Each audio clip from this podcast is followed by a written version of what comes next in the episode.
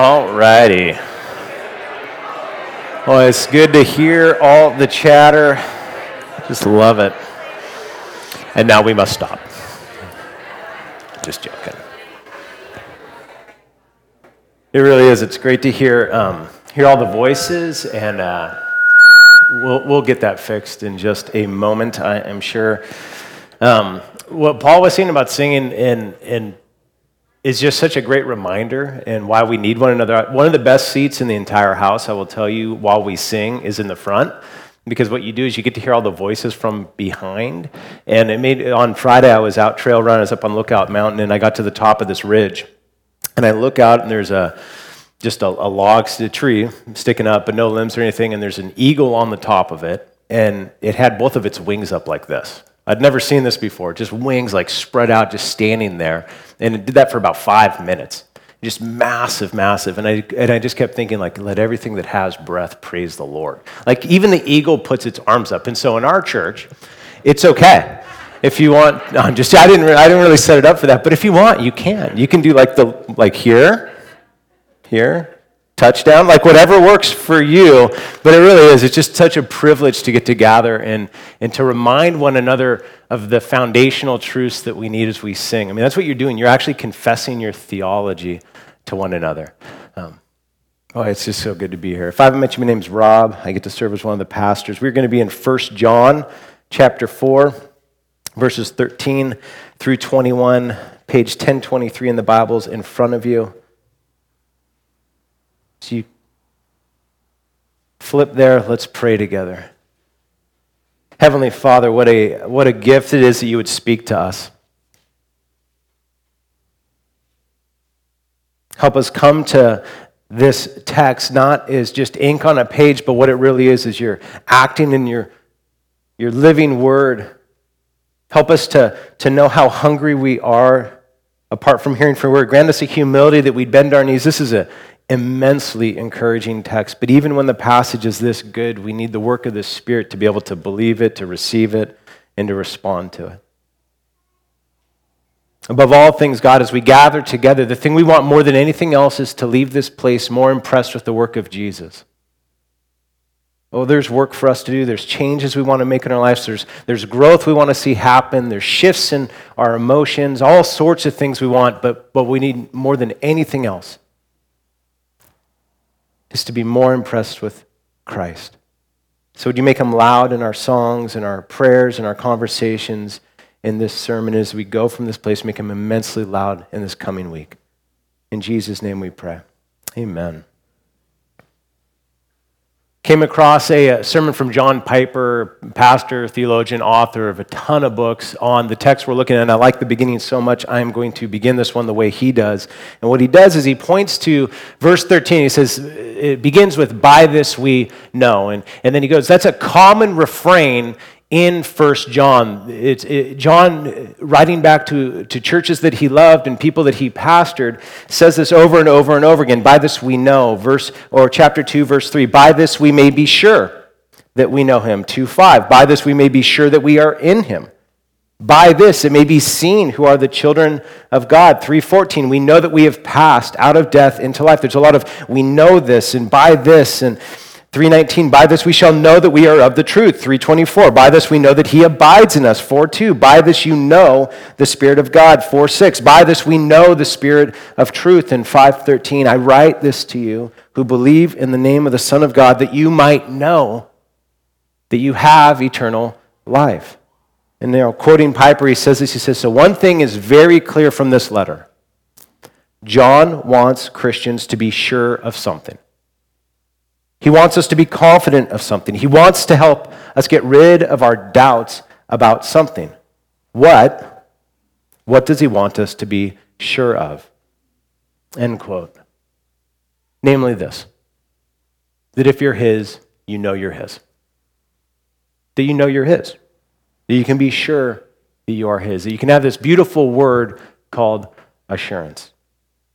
The entire letter of First John seems structured around that desire, that we might know deeply, consistently, in ways that change us and comfort us and calm us, that we're His.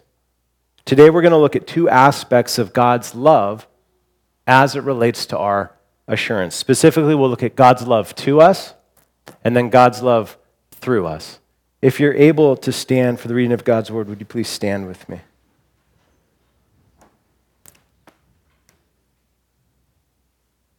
1 John 4, verses 13 through 21. This is God's flawless, comforting word. By this we know that we abide in him, and he in us, because he has given us of his Spirit. And we have seen and testified that the Father has sent his Son to be Savior of the world. Whoever confesses that Jesus is the Son of God, God abides in him, and he in God. So we have come to know and to believe the love that God has for us. God is love. And whoever abides in love abides in God, and God abides in him. By this is love perfected with us, so that we may have confidence for the day of judgment. Because as he is, so also are we in this world. There is no fear in love. But perfect love casts out fear. For fear has to do with punishment, and whoever fears has not been perfected in love. We love because he first loved us. If anyone says, I love God and hates his brother, he is a liar. For he who does not love his brother whom he has seen cannot love God whom he has not seen. And this commandment we have from him whoever loves God must also love his brother. Feel free to grab a seat.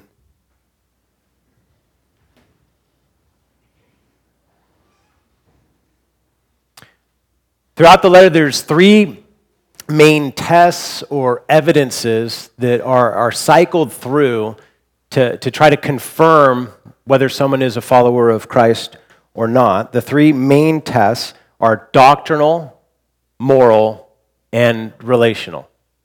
Doctrinal, moral, relational. Doctrinal, what, what do I believe about Jesus specifically? Moral, how do I live in light of God's commands? And relational, how do I interact with, with others or, or am I loving those around me?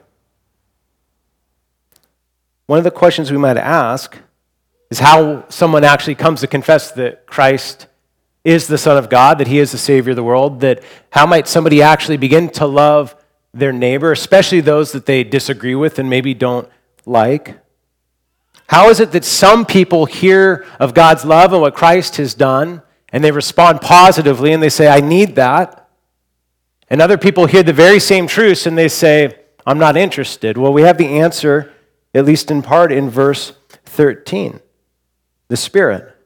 By this we know that we abide in him and he in us because he's given us his Spirit. And the, the whole context is life in the Spirit, that, that God has intervened in order that we might respond to who Jesus is and follow his commands and learn to love one another. There's two big words that we could throw into this the words regeneration and renewal. That, that regeneration, that we're changed, that there's a transformation. That to become a Christian, it's not just adopting a new philosophy or a way of thinking, it's that there's a profound shift in who you are. The Bible uses language like you go from death to life. You, you, you have a heart of stone replaced with the heart of flesh, that the things of God that you were uninterested in now become interesting. And then renewal, that through the work of the Spirit, we're being changed and transformed more and more into the image of Jesus. Never perfectly until he returns, but there's this shift that begins to happen. Titus Another letter in the Bible captures this thought really well in just a couple of verses. Titus chapter 3, verses 4 through 6. I think we'll put this up on the screen. But when the goodness and loving kindness of God our Savior appeared, He saved us. I love this phrase, not because of works done by us in righteousness, but according to His own mercy, by the washing of regeneration and renewal of the Holy Spirit, whom He poured out on us richly through Jesus Christ, our Savior. Behind your belief in your behavior is God by the Spirit working. So, as we get into the end of this text that talks about that, that, that we love because God first loved us, and if we say we love God, we're going to love others, behind that is the work of God Himself to change us. So we can, and He did it not because of works done by us in righteousness, but His own mercy and kindness. It's His grace upon grace upon grace, grace to love us and grace to change us. And it results in at least two signs from this text that you confess that Jesus is Lord and you begin to love those that are around you. Let me try to summarize this passage in this way. If we have the Spirit, we will confess Jesus is the Son of God, and we will show that confession in part by how we love others. Loving others is an evidence of the Spirit's work, which is also a confirma- confirmation of our salvation. So they just work together. That if we have the Spirit, we'll say Jesus is Lord. And if we say Jesus is Lord, we'll love others. And as we love others, we're doing it by the Spirit that confirms that we actually believe that Jesus is Lord. Now, I want to point something out before we get too far into this text. In verse 13, it says, by this, not because of this. This is really important because this goes down to the reality of the Christian faith that we are saved by grace alone, not because of how well we love others. In a text that's going to punchline and end us with go love other people. One of the great dangers that we can make is, is to base our assurance with God on how well we love others instead of how well He's loved us. All of the tests in John are evidences of salvation, not works for salvation. They're evidences. They come out of being saved by God. They're not the things we do that would make us right with God. This is really important as we get into the, to the, to the emphasis and point of these passage, of these verses, specifically verses like 16. This is the hope that John had for his hearers. This is the hope that God has for you, that you would know this. If you are in Christ, that you would know this. Verse 16, so we have come to know and to believe the love that God has for us. That we have come to know and to believe that God Almighty actually loves you. That it would settle upon us,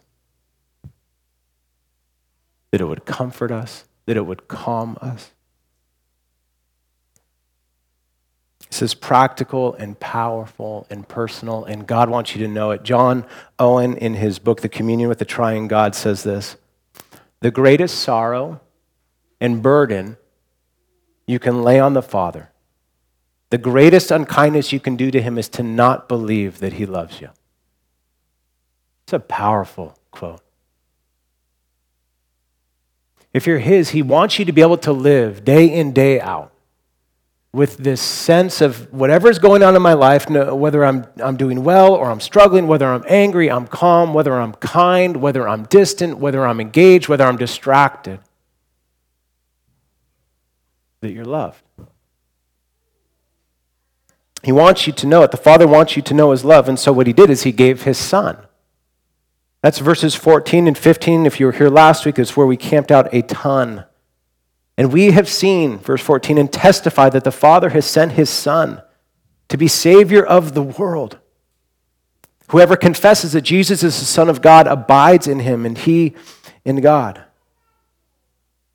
To try to amp up the degree in which God loves people what I want to do is unpack when, when we see this little phrase, Savior of the world. When John uses the word world, you could go to the Gospel of John, you could go to 1st, 2nd, 3rd John. When John uses that word in places like John 3.16, for God so loved the world that whoever believes in him should not perish, but have eternal life. When, when John uses that, he's not talking about the world just in terms of expanse. He's not just talking about the world in terms of a number of people. He is talking about the world that is set against him the world that defies and runs from him. Think of that kind of love. That God shows his love that while we were sinners, Christ died for us. That's what we saw up in verses 9 and 10 of chapter 4. In this, the love of God was made manifest, it was revealed among us that God sent his only Son into the world so that we might live through him. In this is love, not that we have loved God, but that he loved us and sent his Son to be a propitiation, to be a wrath bearing offering for our sins. And why we try to make a big deal of this is not to make us feel badly that God loved us when we didn't love Him or when we were in rebellion. It's so that we understand that God's love is not contingent upon us loving Him. That, our, that, His grace is not earned, that our salvation is not earned by us, but by Him, but by what Christ has done. This is the foundation of the Christian faith that we are saved by grace alone, through Christ alone, with faith in Him alone. That is all what God has done in Christ to reconcile people that weren't even neutral. I love how Martin Luther says it. God does not love because of our works, He loves because of His love.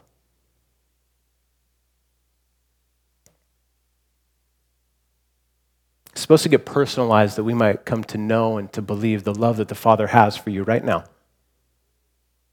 Whatever you woke up and did, whatever you said yesterday, whatever you failed to do Thursday afternoon. God loves us because He loves. Whenever I feel off, or sad, or lonely, or confused, one of the things that I can do is I'll go to, I'll go to my wife, Katie, and I'll say, Katie, would you just give me a hug? All I need is, I just need you to hug me.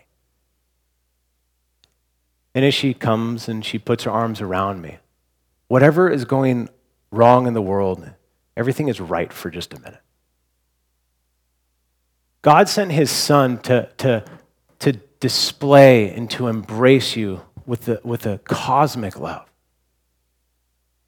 To come, the, the incarnation, the story of, of the gospel of God looking down at humanity, rebelling from him, sending his son to come and be the divine embrace that comforts us in the midst of our confusion and wandering Use this line last week. J.I. Packer said, To know God's love is indeed heaven on earth because it changes right now. What do other people think of me? What, what, what is my standing? where's my place on the team? How did I do in class? What, what school am I going to get to? What's my career? How am I going to build my life? And in the midst of all of that frantic questioning, in the middle of all this is God loves because he is love. My brother, he almost drowned when I was three. I don't remember um, because I was one, but I've been told the story a number of times. My family, my dad had a sailboat, and uh, we were down in a marina in, in uh, Seattle, and they were walking on the dock. And I think my brother had fallen behind a couple of steps, and he went down through. They just heard a splash, and, and they looked down. There's just ripples in between one of the pylons where the, the dock kind of went around it. And you know, as we all know, the water here is not exactly the clearest water. And so he just goes into the water, and, uh, and it's just this kind of black, shiny, gurgled mess. My dad, he just jumps in. And he is under the water for the way they tell it, you know, every, every year it's like it was minutes and then it was hours. And, you know, but he's under the water he can't see anything. Putting his arms everywhere, and then he just hits a shoelace.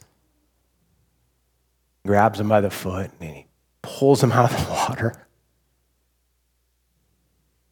Saved his life.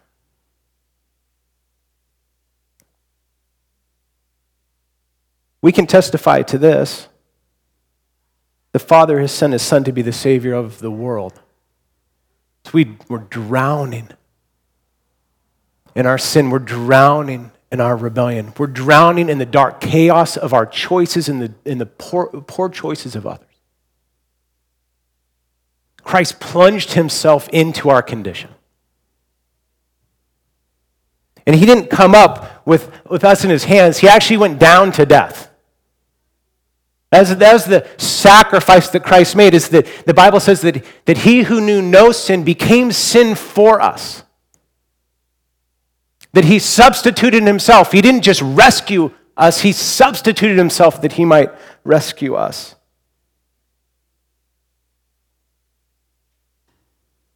It just makes me think of that line here is love vast as the ocean. Charles Spurgeon says it like this He says, Get the thought into your head a minute. God loves me. Not merely bears with me, thinks of me, feeds me, but loves me. Oh, it's a very sweet thing to feel that we have the love of a dear wife or a kind husband. And there's much sweetness in the love of a fond child or a tender mother. But to think that God loves me is infinitely better. Who is it that loves you? God, the maker of heaven and earth, the Almighty, the all in all? Does He love me? Even He? If all men and all angels and all living creatures that are before the throne loved me, it were nothing to this. The infinite loves me. But how do I know? How do I know that He loves me? He gave His Son. But I still sin. He loved you while you were a sinner.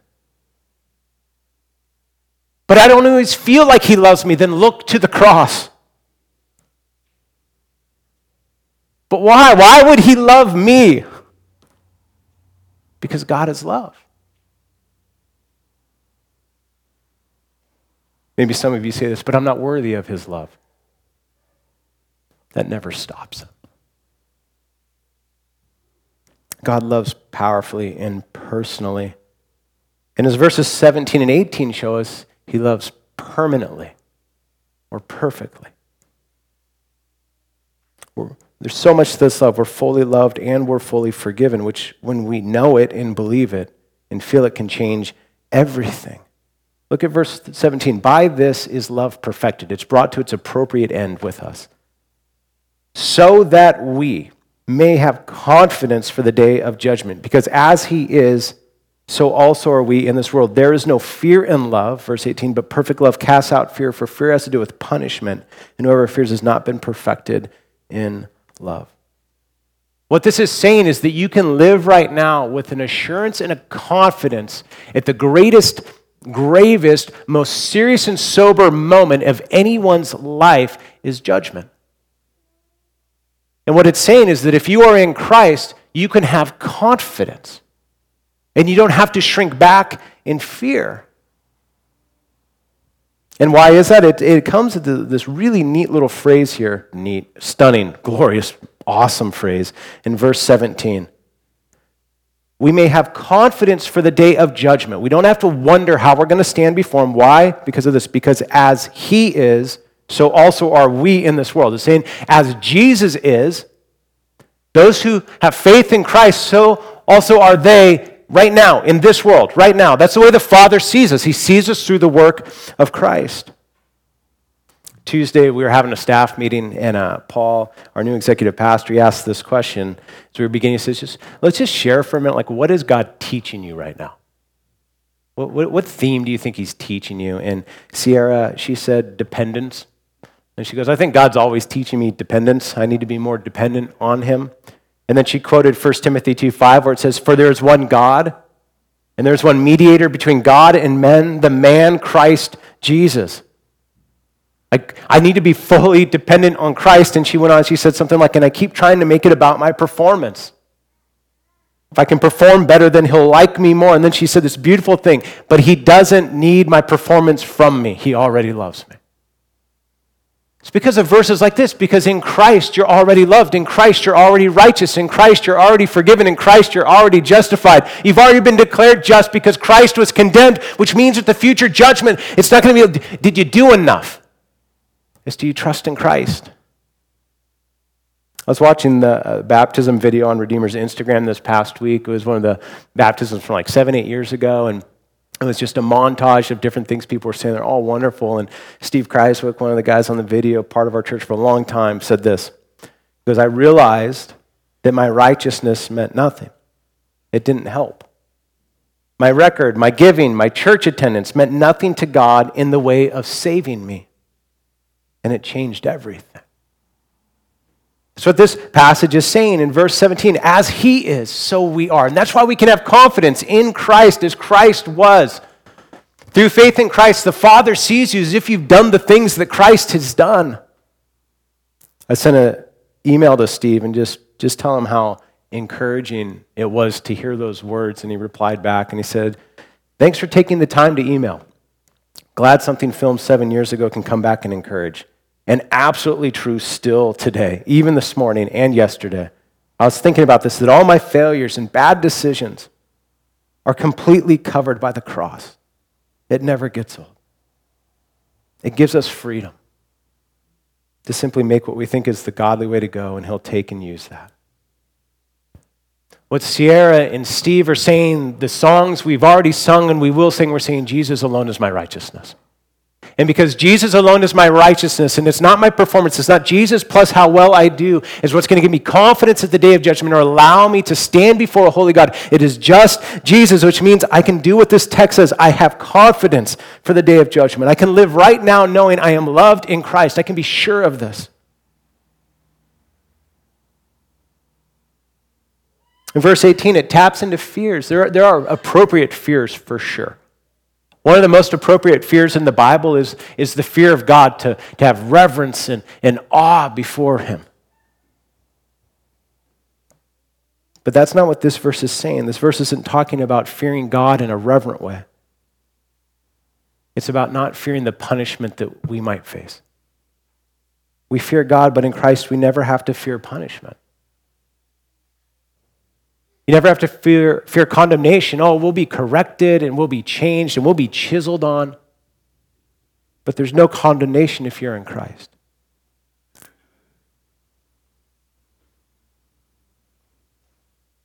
John Owen again, in his book Communion with the Triune God, says it like this He says, Keep the heart full of a sense of the love of God in Christ.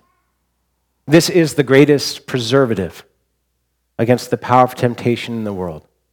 Store the heart with a sense of the love of God in Christ in his love and the shedding of it. Get a relish of the privileges we have thereby our adoption, justification, acceptance with God. Fill the heart with thoughts of the beauty of his death, and you will, in an ordinary course of walking with God, have great peace and security as to the disturbance of temptations. John Owen uses the love of God as a way to battle temptation. Let me offer it to you this way the love of God is a way to battle our fear and our anxieties and our wondering if we will be accepted.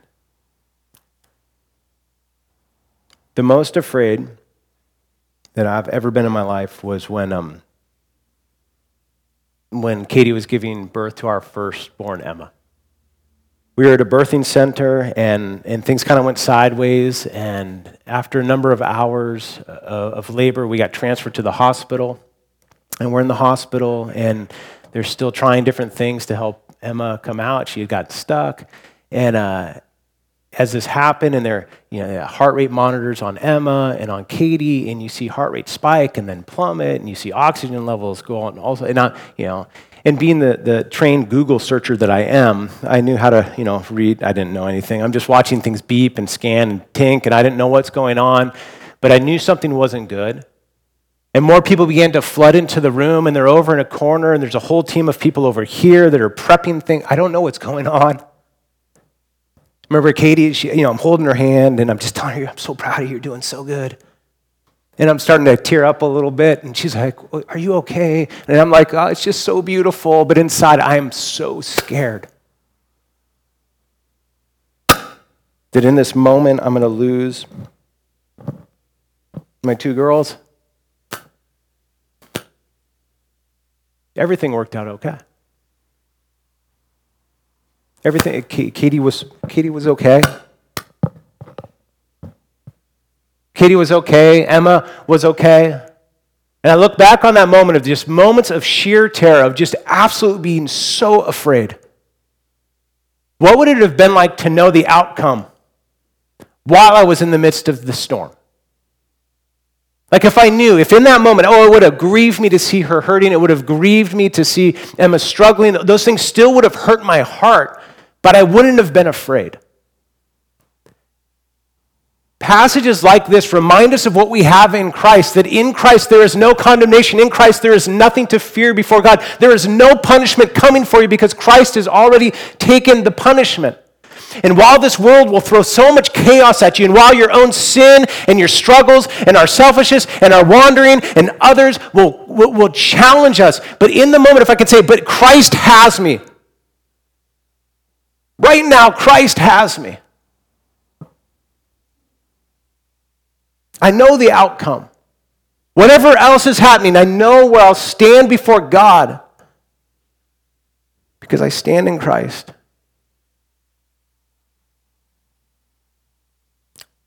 This text says we are perfectly loved, we are permanently loved. Here's how Ted Peters brings this together and actually transitioned to us to the to kind of the next few verses that the love of God to us, and then from that through us. Ted Peters says it like this He says, The promise of eternal life has the power to disarm anxiety for those who believe, for those who trust God to deliver on the promise.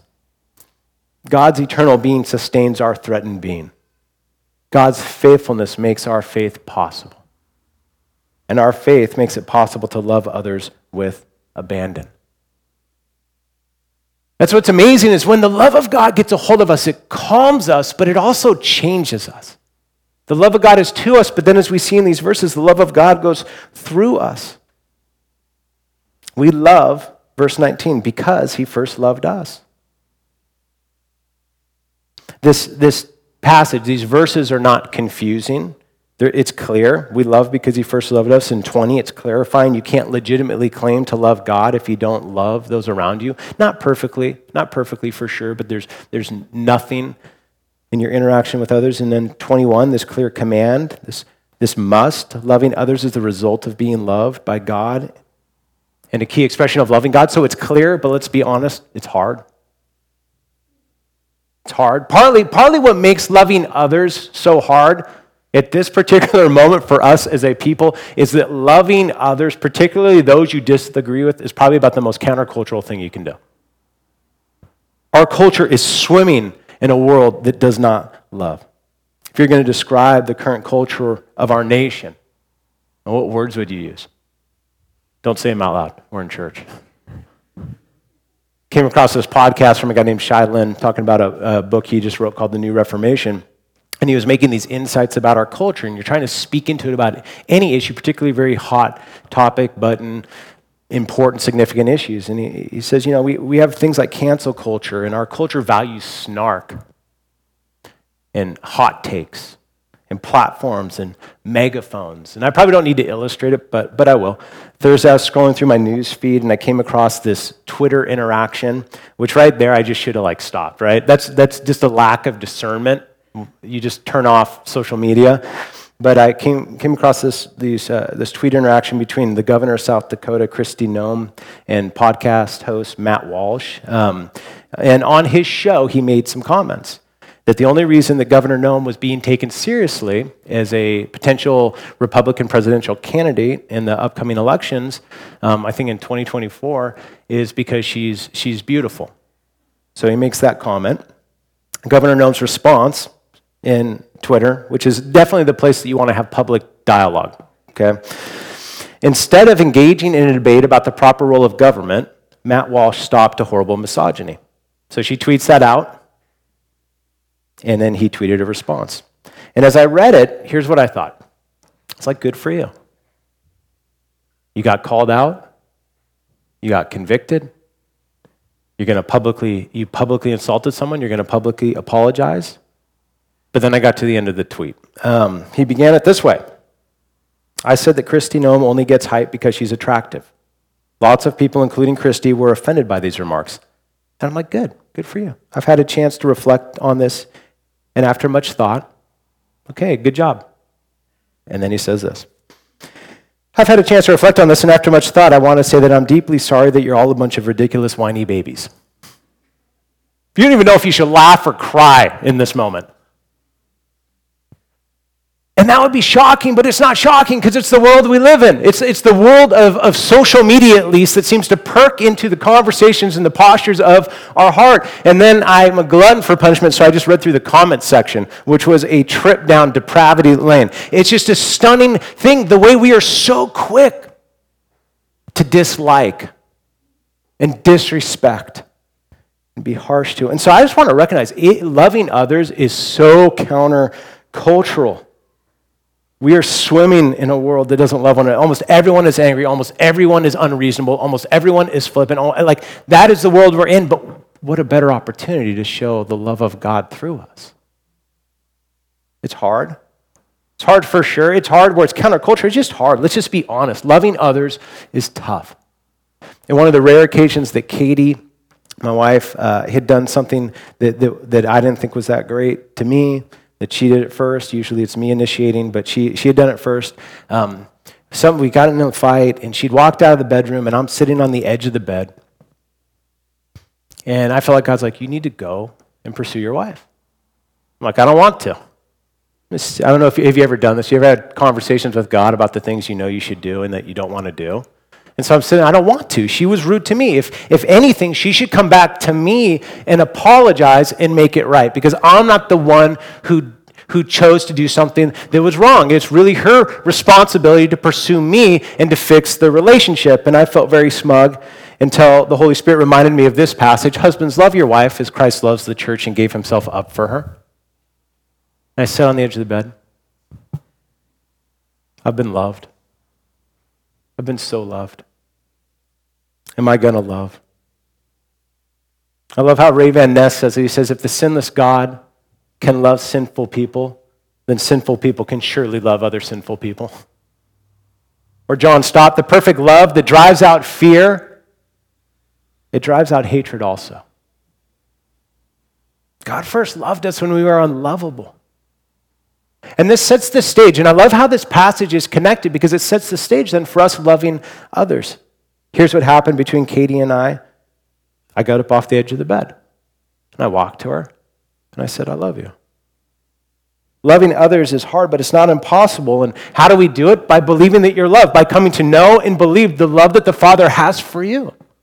That's how you grow in this. If you try to just do it through your, your will and your efforts, you'll get little, little, little steps down, down the road, but it won't be lasting, it won't be sustaining. The, the greatest love on earth is the love that God showed us in Christ. And when that gets a hold of you, what's going to spell out is loving others. Simply put, we love because He first loved us. I'll close with one story that really illustrates this. Came across a article from the Washington Post on July 12th, and here's the title A man's dog was stolen. He found the thief, and instead of calling police, he got her into rehab. It's a story of uh, Braden Morton.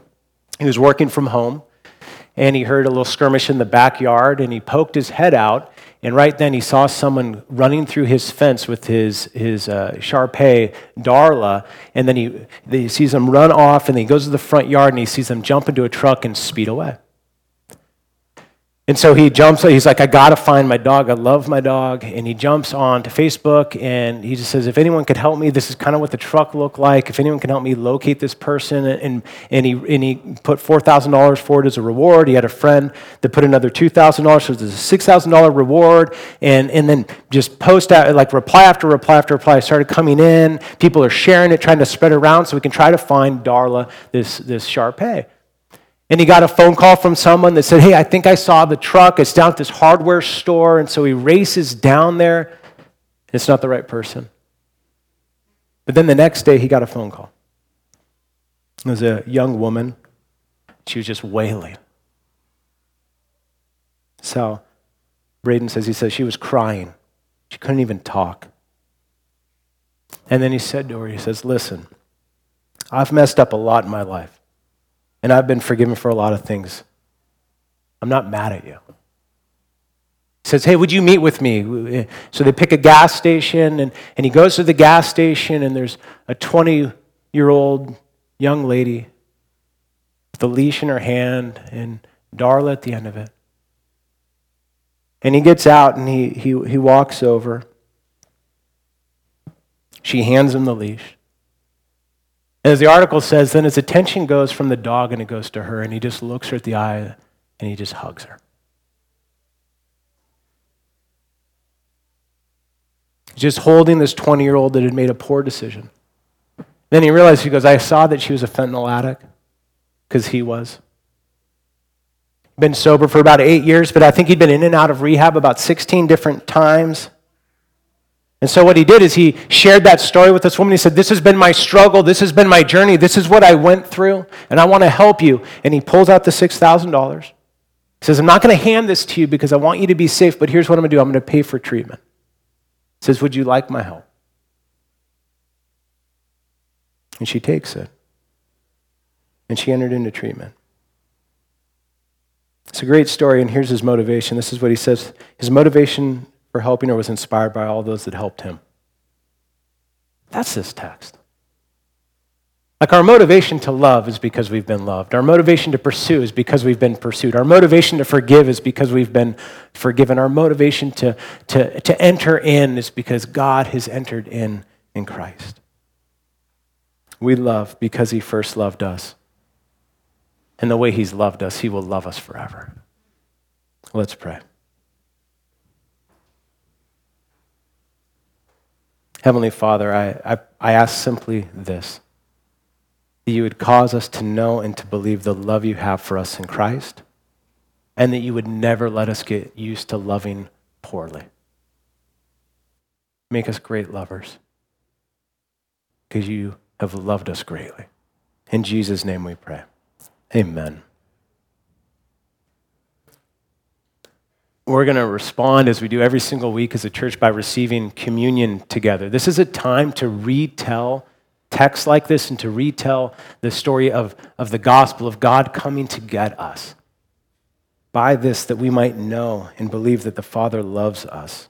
As Luther said, God does not love because of our works, He loves because of His love.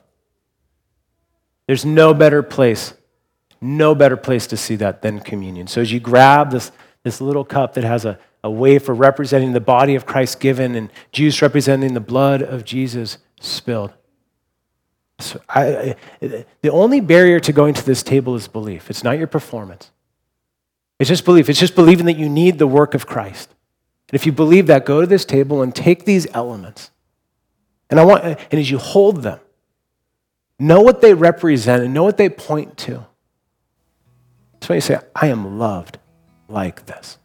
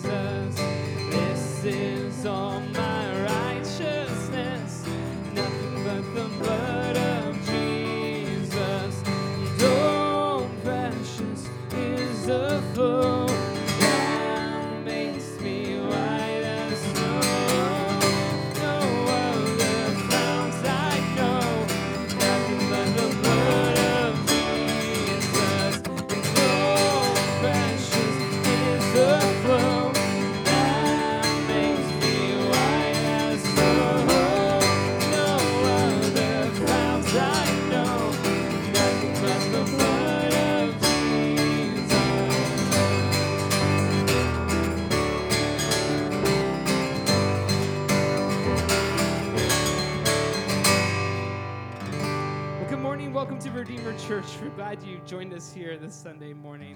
Uh, it's our vision as a church for everyone, everywhere, to experience the gospel.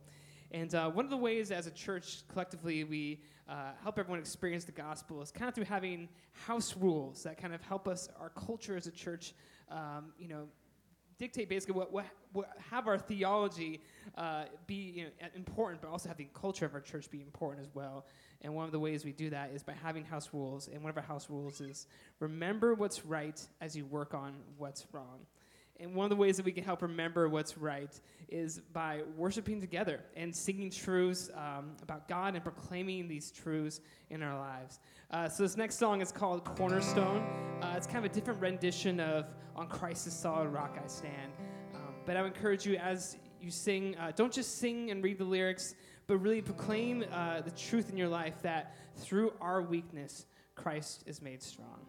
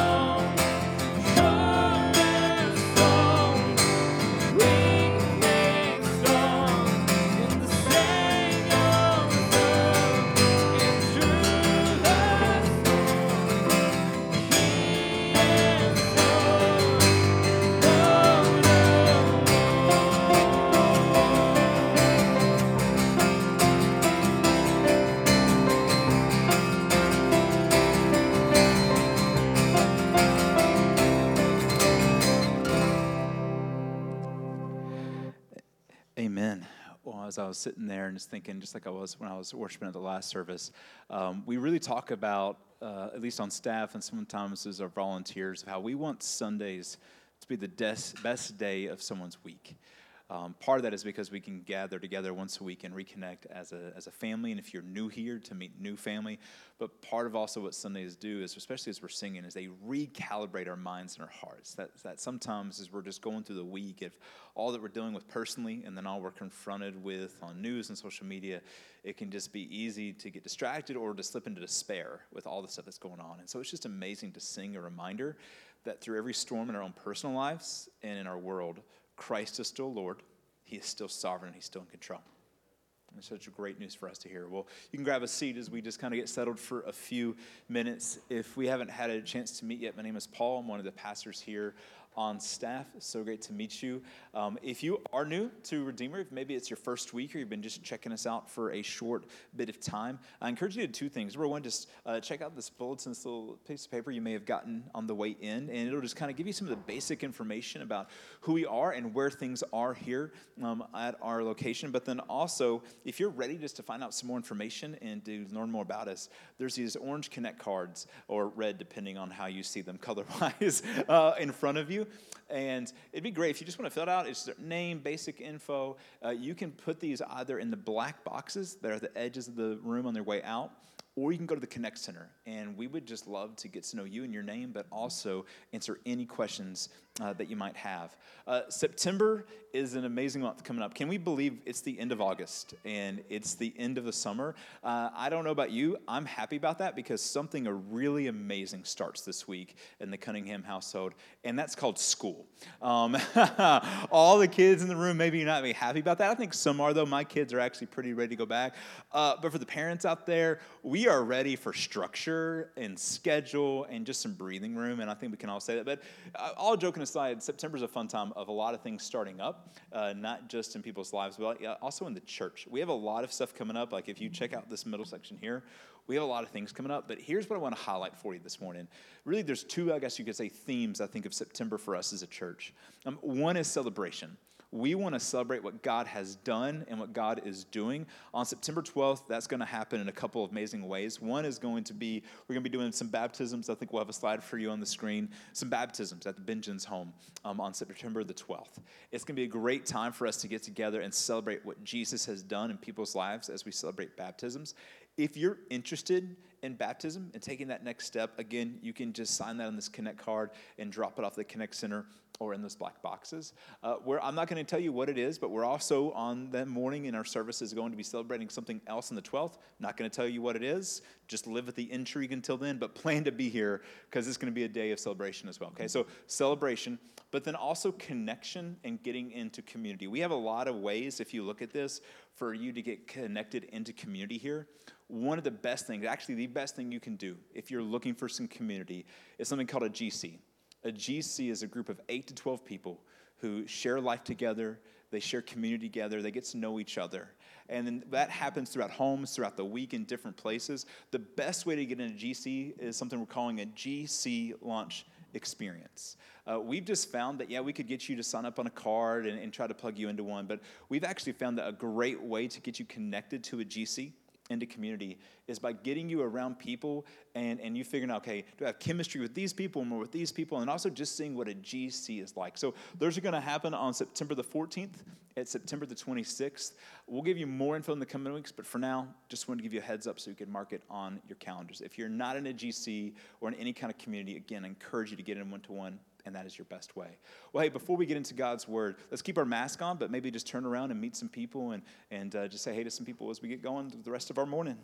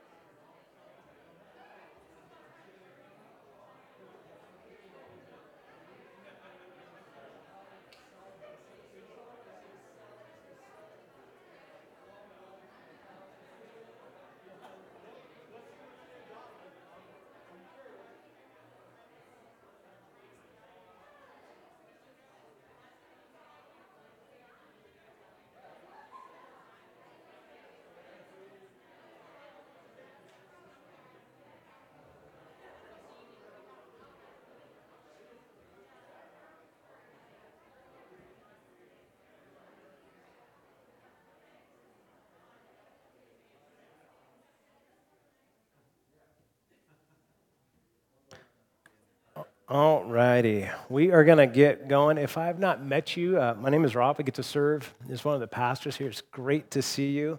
Um, we're going to be in 1 John chapter 4. Lord willing, we will get from verse 13 through verse 21. Um, and the Bible's in front of you, it's page 1023. Uh, so you navigate there. Let's pray together. Heavenly Father, it is an incredible gift that you would speak to us. Pray we wouldn't take it lightly, simply because we have such easy access to your word that it can become common to us, but it's, a, it's a, an uncommon thing to have the Lord Almighty speak. And so as we come to your word, might we come to it with that sense? Let it be weighty to us. Let it be loud to us. This text is so immensely encouraging and comforting and, and hope inducing and calming. But even when your word is so good, God, we need the work of your spirit to, to not simply understand what it's saying, but to actually believe it, to have it in, hit us internally. And so, would you do that? God, above all things, when we gather together, the thing we need more than anything else is to have Jesus and his work be loud so that we would leave this place more impressed and more confident in what he has done. Would you make him loud in our songs, in our prayers, our conversations, this sermon, and loud throughout this week as we go and we live? In Jesus' name we pray. Amen. John Piper, uh, pastor, has written tons of books. Um, I came across a sermon that he, he did on the text we're going to look at, and I like the beginning so much. I wanted to start this the way, the way he did. And what he does is he draws attention to the very first uh, couple words of verse 13 that say, by this. And in this text, it's saying, by this we know, and then we know something, but by this. And, and what Piper does is he draws attention to how many times that happens in First John. Things like this um, 2 3, by this we may be sure that we know him. 2 5, by this we may be sure that we are in him. 3 10, by this it may be seen who are the children of God. 3:14 We know that we have passed out of death into life. 3:19 By this we shall know that we are of the truth. 3:24 By this we know that he abides in us. And I'll give you a few more. 4 2, by this you know the Spirit of God. 4 6, by this we know the Spirit of truth. 5 13, I write this to you who believe in the name of the Son of God, that you might know that you have eternal life. And now let me quote Piper. He says this He says, One thing is very clear from this letter John wants Christians to be sure of something, he wants us to be confident about something. He wants to help us get rid of our doubts about something. And then he asks, What? What is it that God wants us to be sure of? And I'll give you this as an answer that if you're His, that you know that you're His. That if you are a Christian, that you know that you are the Father's.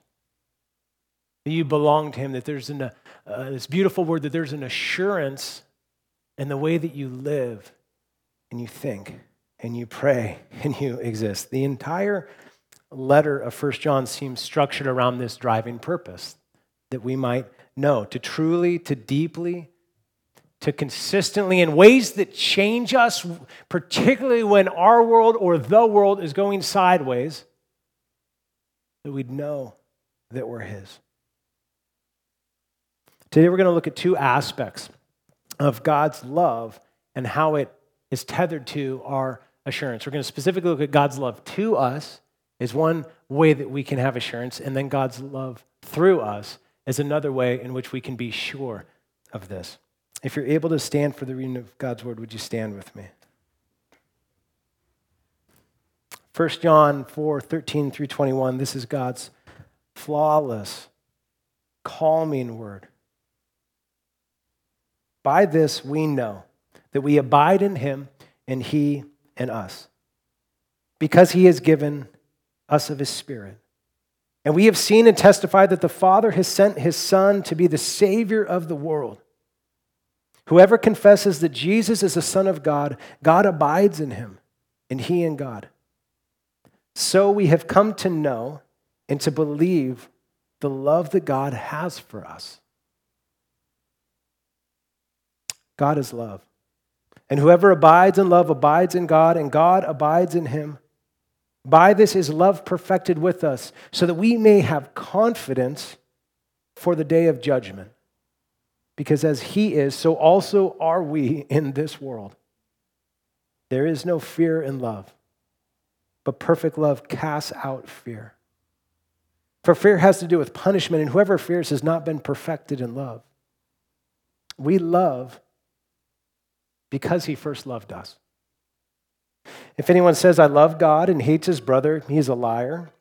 For he who does not love his brother whom he cannot who he has seen cannot love God whom he has not seen. And this commandment we have from him. Whoever loves God must also love his brother. Feel free to grab a seat.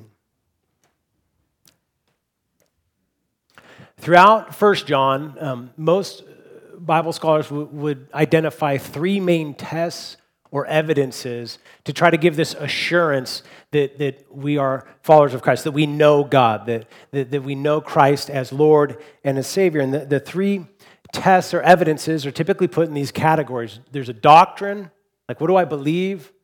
There's a moral, how do I behave? And there's a relational, how do I, how do I love or engage with other people? So the doctrinal, and if you go through First John, is typically around Jesus and who he is and what he's done. What do I think about Jesus? And then the moral, so we look at God's commands and how he instructs us to live. How do I engage with what he's commanded me to do? And then the relational, texts like this and other ones in First John, how do I love those around me? Particularly those that I maybe don't like.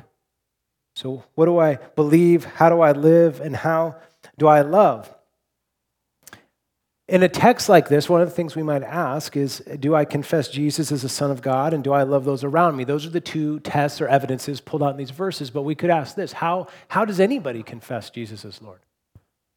Like, how does that actually happen? How do you go from not believing it to believing it? Or how does anybody get transformed to have a Christ like love towards other people. How does that happen? How is it that some people hear of God's love and the goodness of, of his giving of his son and they respond and say, Yes, I need that? And other people hear the same thing and they say, I'm not interested. I'll give you an answer. It's not all the answers, but one of the answers comes from verse 13. And how does it happen? How does it happen for anyone here or anyone anywhere else that ever confesses Christ as Lord? It's by the Spirit. That's what this text is saying. By this we know that we abide in him and he in us because he has given us his Spirit. And specifically tethers to two different words that we see worked out in a text like this. One of them we've covered a few times through 1 John if you've been here, and one is probably a newer word the, the, the words regeneration and renewal. Regeneration is capturing the idea that we didn't just adopt, if you're a follower of Christ, you didn't just adopt a new philosophy, you were actually transformed. The Bible uses language like you've been born again, or you've had a heart of stone and it's been replaced with, with, with a heart of flesh, or he's put his spirit in us to cause us to walk in his ways. Uh, Titus, uh, another book of the Bible, chapter 3, verses 4 through 6, captures both of these senses in, in just a couple of verses. We'll put this on the screen. But when the goodness and loving kindness of God our Savior appeared, he saved us, not because of works done by us in righteousness, but according to his own mercy by the washing of regeneration and renewal of the Holy Spirit, whom he poured out on us richly through Jesus Christ our Savior. What this is saying is that God, in his generosity, by his power in the Spirit, changed us to even be able to believe in him. And then as we believe in him, he changes us to look more like Jesus. That's what a text like this is saying. We confess that Jesus is Lord. I believe that. And I begin to live as if he's Lord of my life and how he's loved me. Now I begin to love other people. It's a simple way of summarizing this text. We could say something like this If we have the Spirit, we will confess Jesus is the Son of God. And we will show that confession in part by how we love others. Loving others is an evidence of the Spirit's work, which is also a confirmation of salvation. So it's doing both. If we have the Spirit, we're going to say this about Jesus. And if we say this about Jesus, we're going to love others. And as we love others, it's a confirmation that we have the Spirit. Now, what I want you to get as we dive into this more is a massive clarification. In this text, it says, By this, we know this. It doesn't say because we do these things, then God saves us. It says, really, if we've been saved, here's what we'll do. All of the tests in 1 John, so we can't overstate this enough. All of the tests, all of the evidences in 1 John, they, they're, they're, not, they're, they're not, they're evidences of salvation, not performance for salvation. As we look at a text like this, it's going to end with the big punchline of, you must love others. We can have this tendency to make the love that we have for others the very thing that makes us right with God, but that's not what this text is saying. What God wants us to get is what verse 16 says, and then to live our lives out of that. Let me read it to you. So, we have come to know and to believe the love that God has for us. So let's settle on your soul for a second. The Father's desire for you is to know deeply,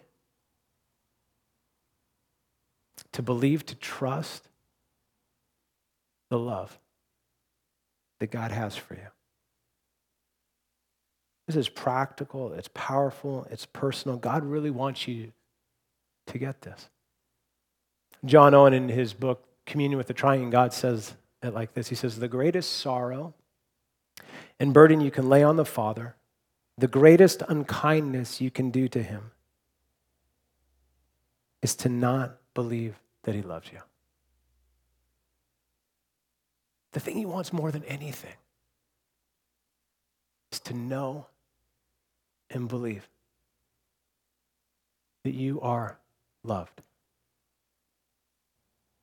Loved in last night's choices loved in Thursday afternoon times of stepping over the things you know you should have done and were slow to do.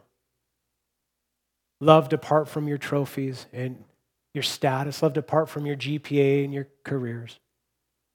Loved apart from your track record as parents. You are loved by the Father. The Father wants you to know that so much that He revealed it. He, he manifested, he displayed his love in the giving of his son. That's what verses 14 and 15 say. We spent a ton of time last week looking at this, and we have seen and testify that the Father has sent his son to be Savior of the world. Whoever confesses that Jesus is a Son of God, God's, God abides in him, and he in God. One of the ways that you can see how much you're loved is it, it, one of the ways that you can see it, the, the, the extent of love is to look at like what someone's willing to pay to, to show that love. When Katie and I, um, we've been dating for a number of years and, and wanted to get married and wanted to get the ring and wanted to propose. And at the time, I think I was making 475 an hour. So that was like, you know, big pay back then. And so I'm making 475 an hour. And so I'm like putting aside everything I can to save up for this ring. I think it took me a year to save up for this, this ring. And I remember the, the joy to, to be able to, to get on my knee and say, Katie, I, I, I love you. Would you consider being my, my wife. And, and she received it with such joy and excitement. And, and it's not that the ring isn't that impressive. It's real, baby, I promise. I'm just, uh, but, but it's not like that impressive, but it was the amount of effort it took to God. It was just, a, just another way of saying, I love you. The Father sent the Son, His only Son, out of love.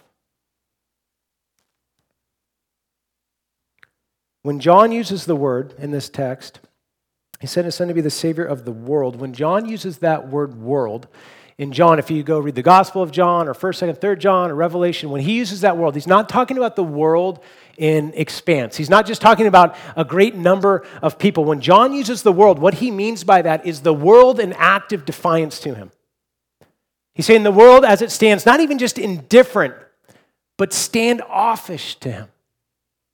God so loved the world that he gave his only son that whosoever should believe in him should not perish but have eternal life. God so loved people that didn't love him back.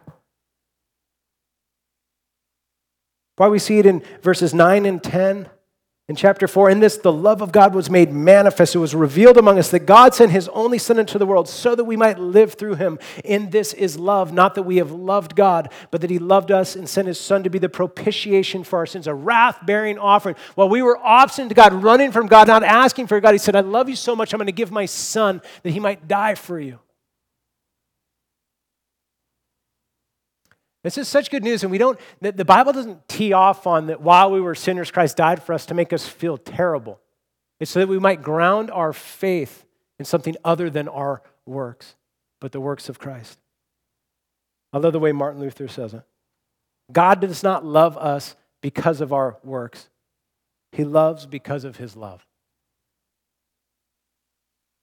He wants us to know that and to believe that wants us to personalize this. That's where verse 16 is going. To know and believe this is to let the, the love of God settle down in our lives in such a way that, regardless of what's going on around us or inside of us, regardless of how well we are performing or how poorly we are failing,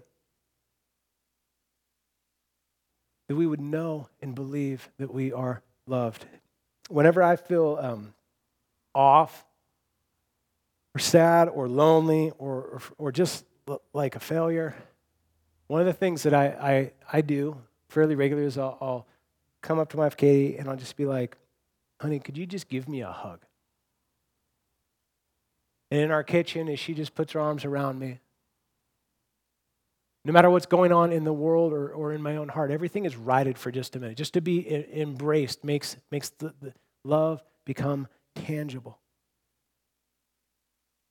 God in the gospel, He sent His Son that we might experience the divine embrace. As we were cast out, that He came to pursue and reclaim us. He came to welcome us in, and whatever our condition was, He came to wrap His arms around us. He came to substitute and to give His life that we might know that we are actually loved. My brother, he almost drowned um, when I was three. I, I was one, I, I, don't remember it at all, but we've told the story over and over again in my family. Um, we lived in Seattle at the time. My dad and my mom had a sailboat, and they were, um, yes, we were down in a marina in Seattle, and they're, they're walking out on the dock to go towards the boat, and my brother at three kind of toddling behind, wearing big brown puffer jacket, and, uh, and as my dad's in front, the way they tell us, all the, they, they heard a splash, and they look back, and he's gone. There's just ripples between the pylons and, and, and the, the, the deck, and he had fallen down in between, kind of where it connects, and just went into the water. And, and you know, living in this area, when you go into water like this, it, it's, it's just dark. It's just glassy and dark and cold. And so my dad, he, he, he dives into the water, dives in as fast as he can and as the story's been told over the years, it, it, goes from he was down there for a minute to he was down there for three days, holding his breath. It was miraculous. But he's down there and he is fishing around. He can't see anything, and he's, he, he's trying to find my brother. And then his finger brushes against a shoelace. He just grabs his foot and he yanks him to safety. He saved him. God sent his son to be savior of the world. God sent his son to be the divine rescuer who plunged into the ocean of our chaos and our sin and our despair and our hatred and our indifference and our antagonism. And he didn't just dive in and pull us out, he dove in and died. That's the story of the gospel that, that Christ came and he didn't just come to rescue us, but he rescued us at the cost of his very life. The Bible uh, says he went to the, to the cross for all of those who would trust in him that we might go from doom to daylight. I love what Charles Spurgeon talks about. He says, Get the thought into your head a minute. God loves me. Not merely bears with me, thinks of me, feeds me, but loves me. Oh, it is a very sweet thing to feel that we have the love of a dear wife or a kind husband. And there's much sweetness in the love of a fond child or a tender mother. But to think that God loves me is infinitely better. Who is it that loves you? God, the maker of heaven and earth, the Almighty, the all in all. Does He love me? Even He? If all men and all angels and all the living creatures that are before the throne loved me, it were nothing to this. The infinite loves me.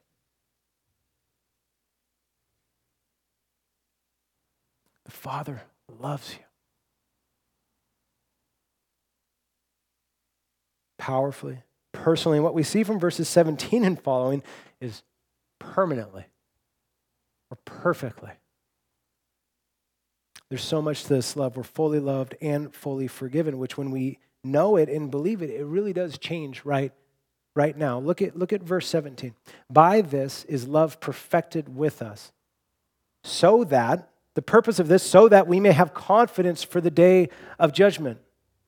Because as he is, so also are we in this world. That little phrase tells us why we can have confidence, that we can have confidence facing the, the, the, gravest, most sobering moment any of us will ever face, the courtroom of God's justice, that we can go into that not wondering what's going to happen. Have I, have I done enough? Have I, have I accomplished enough? Have I loved well enough? Have I performed enough? Have I obeyed enough? We can go into that moment with a, a confidence, and none of it's rooted in what we do. What this text says, it's rooted in what Christ did. It's this little beautiful phrase as he is, so also are we in this world. As Jesus is, so also are we right now. Try to illustrate this. On Tuesday, um, Paul, our new executive pastor, he asked the staff a question. He said, Hey, before we get going on, on the kind of the agenda, I just want to hear what is God teaching you right now? Everyone was sharing, and, and Sierra on staff, she shared, she goes, I think God's teaching me dependence. He always seems to be teaching me dependence. I need to be more dependent on him. And then she quoted 1 Timothy 2 5 For there is one God and there is one mediator between God and men, the man, Christ Jesus. And she goes on and says, I keep trying to make it about my performance, that if I perform better, then God will love me more. She had this beautiful line.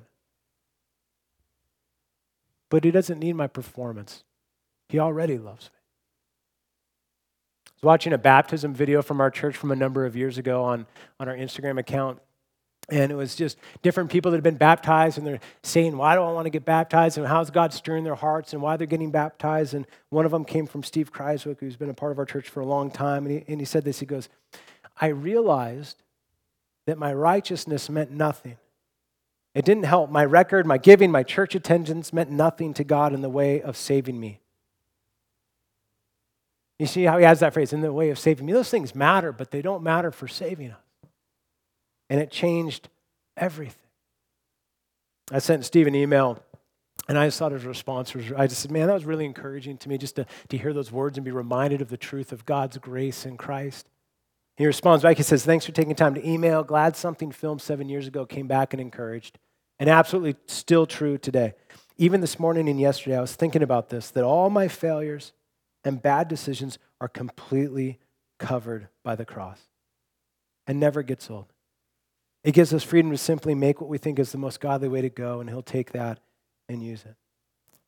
What Sierra and Steve were capturing is what this little phrase in verse 17 is saying. As he is, so we are right now in this world. It's talking about that we're righteous in Christ. It's saying, is Christ obeyed and Christ performed and Christ loved, that through faith in Christ, that we are seen that way by the Father right now. He sees us through the perfections of Jesus, which is what gives us confidence as we look forward to a day of judgment. Not where we're bringing, God, I hope I did enough. We're saying, I know Christ has done enough.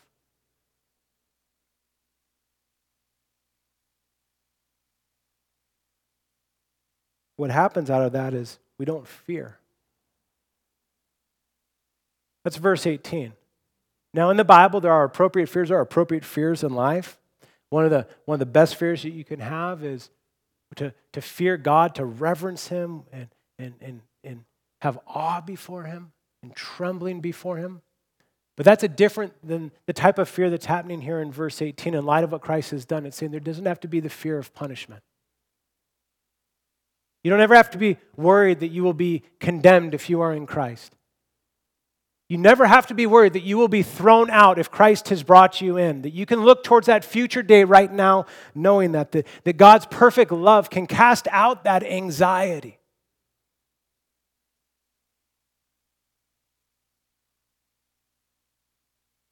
The most afraid I think I've ever been in my life um, was when Katie was, was uh, giving birth to our first child, Emma.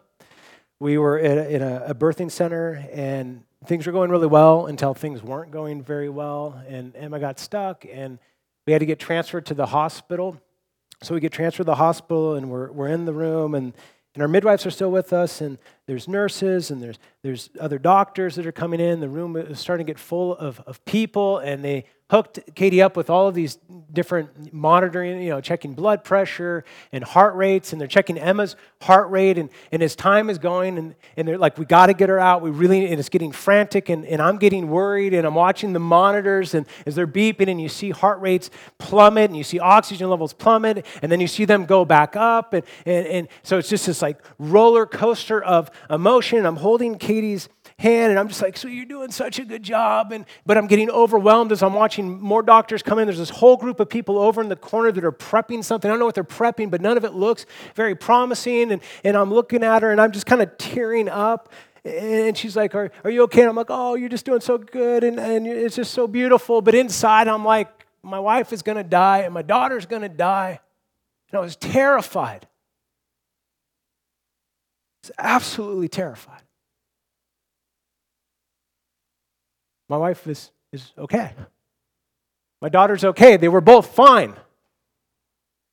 By medical intervention and God's grace, they, they, they were fine. They're, they're healthy. I think about a text like this and I go, what if I would have known the outcome while I was in that moment? It wouldn't have changed the circumstance. It wouldn't have changed that my wife was going through this. It wouldn't have changed that my daughter was going through this, but it would have changed everything about how I felt in the moment. If I knew at the end of this thing, they're going to be okay, I would have been concerned. I would have been compassionate, I would have been, but I wouldn't have been afraid.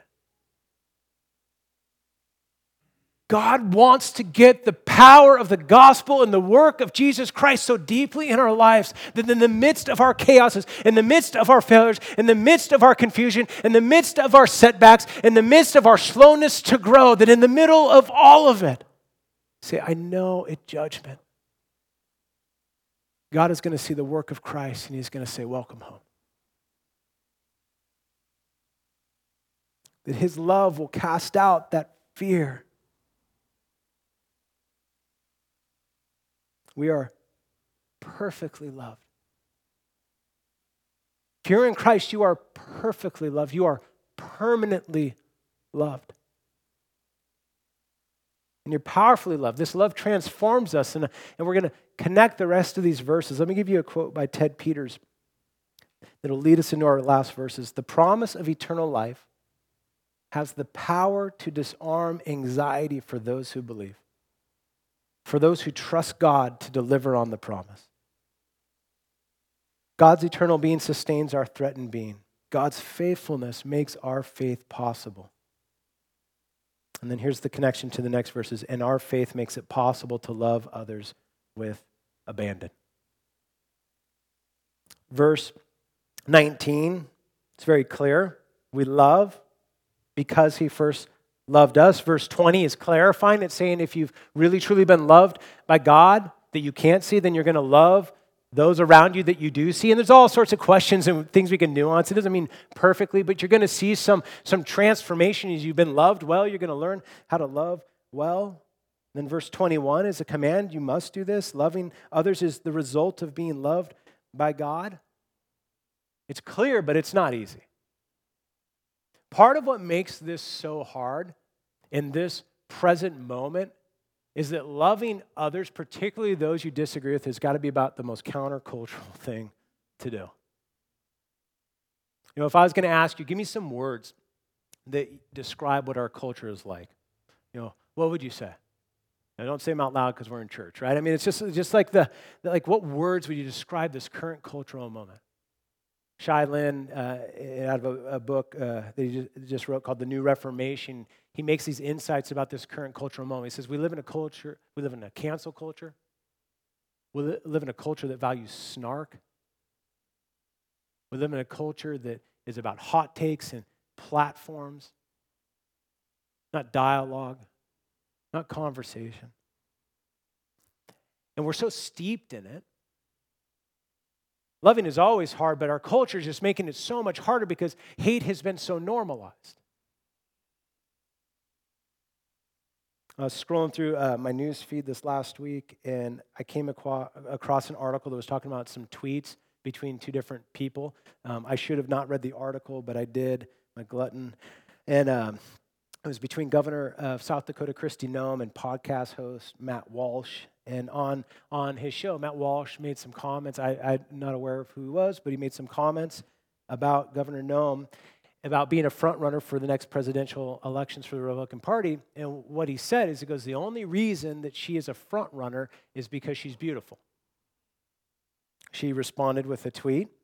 She said, instead of engaging in debate about the proper role of government, Matt Walsh stooped to horrible misogyny. He tweets back a response. This all happening publicly in 140 characters.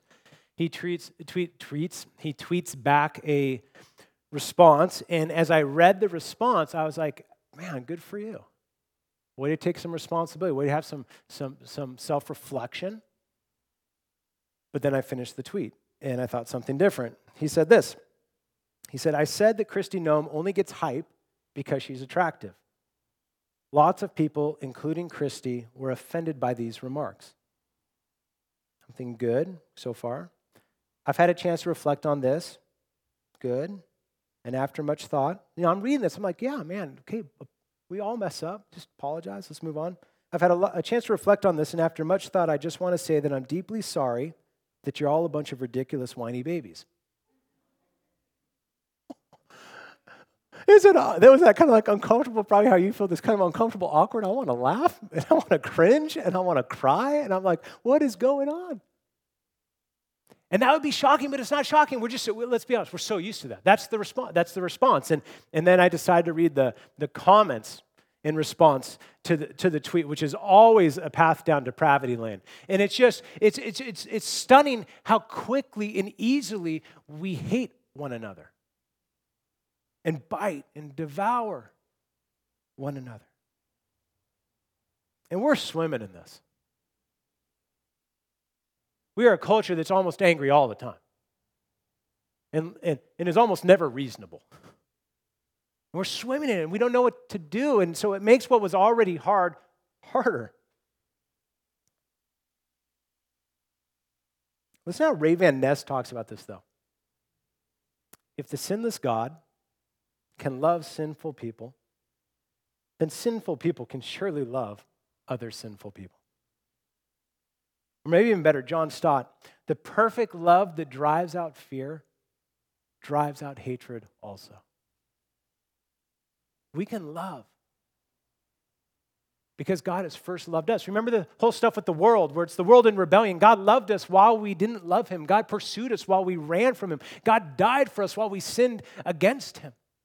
Think of how that ethic would change our world. Let me give you one article. I'll wrap it up with one story of, of illustrating this principle of we love because he first loved us. And if you're struggling to love, the invitation of this text is not actually to go and do better, it's to look at how God has loved more. If you're going to pull anything away from it, the thing that will transform us and change us is, is, is, is not trying harder to love, it's seeing more how we have been loved. We love because we first been loved. This article is from the Washington Post, July 12th. Here was the title A man's dog was stolen. He found the thief, and instead of calling police, he got her into rehab. story about Brandon Morton, who lives up in uh, Vancouver, BC. And he was working from home, and he heard a little scuffle in the backyard. And he looks out the slider, and he sees his, his Chinese Shar Pei Darla, his beloved pet, sees his dog getting picked up and someone runs is running out the backyard through the gates. He goes to the front and he sees some people jump into a, a truck and speed off with his dog. He's heartbroken.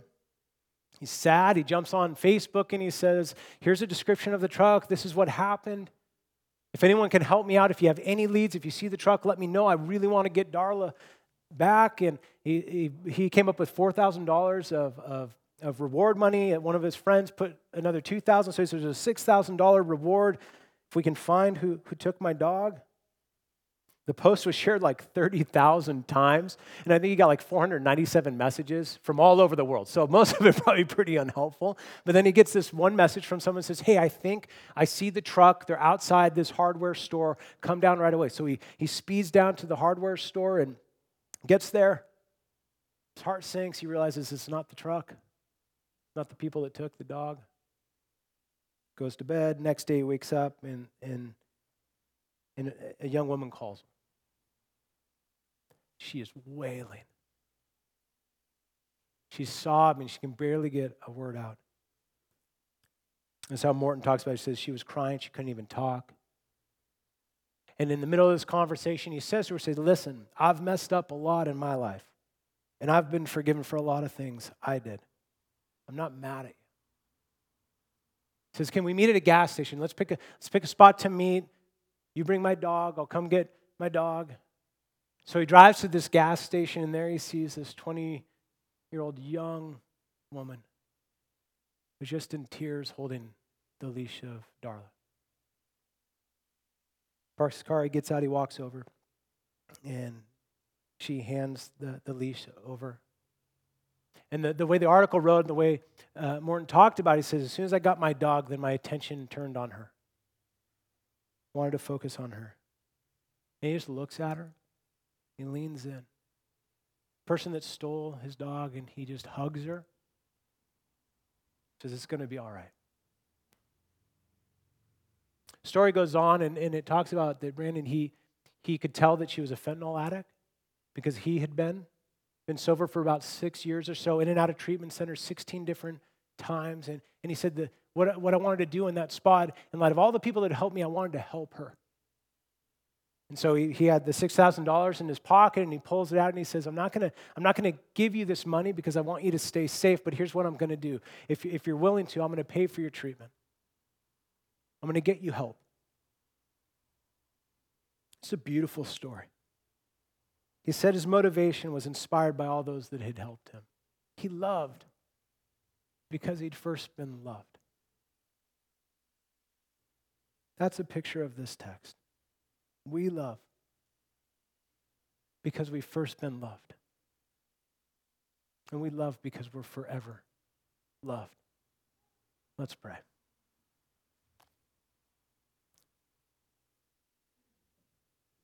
Heavenly Father, by your grace and kindness in Christ, make us people that love well because we have been loved so well. Simply put, don't let us ever get used to loving poorly. Above all things, show us how we have been loved perfectly in Christ. In Jesus' name we pray. Amen. Amen. As the band comes forward, we're going to prepare to receive communion together. This is a time where anyone in this room, through faith in Christ, who says, I need to be loved by, by someone who can forgive me, I need to be loved by someone who is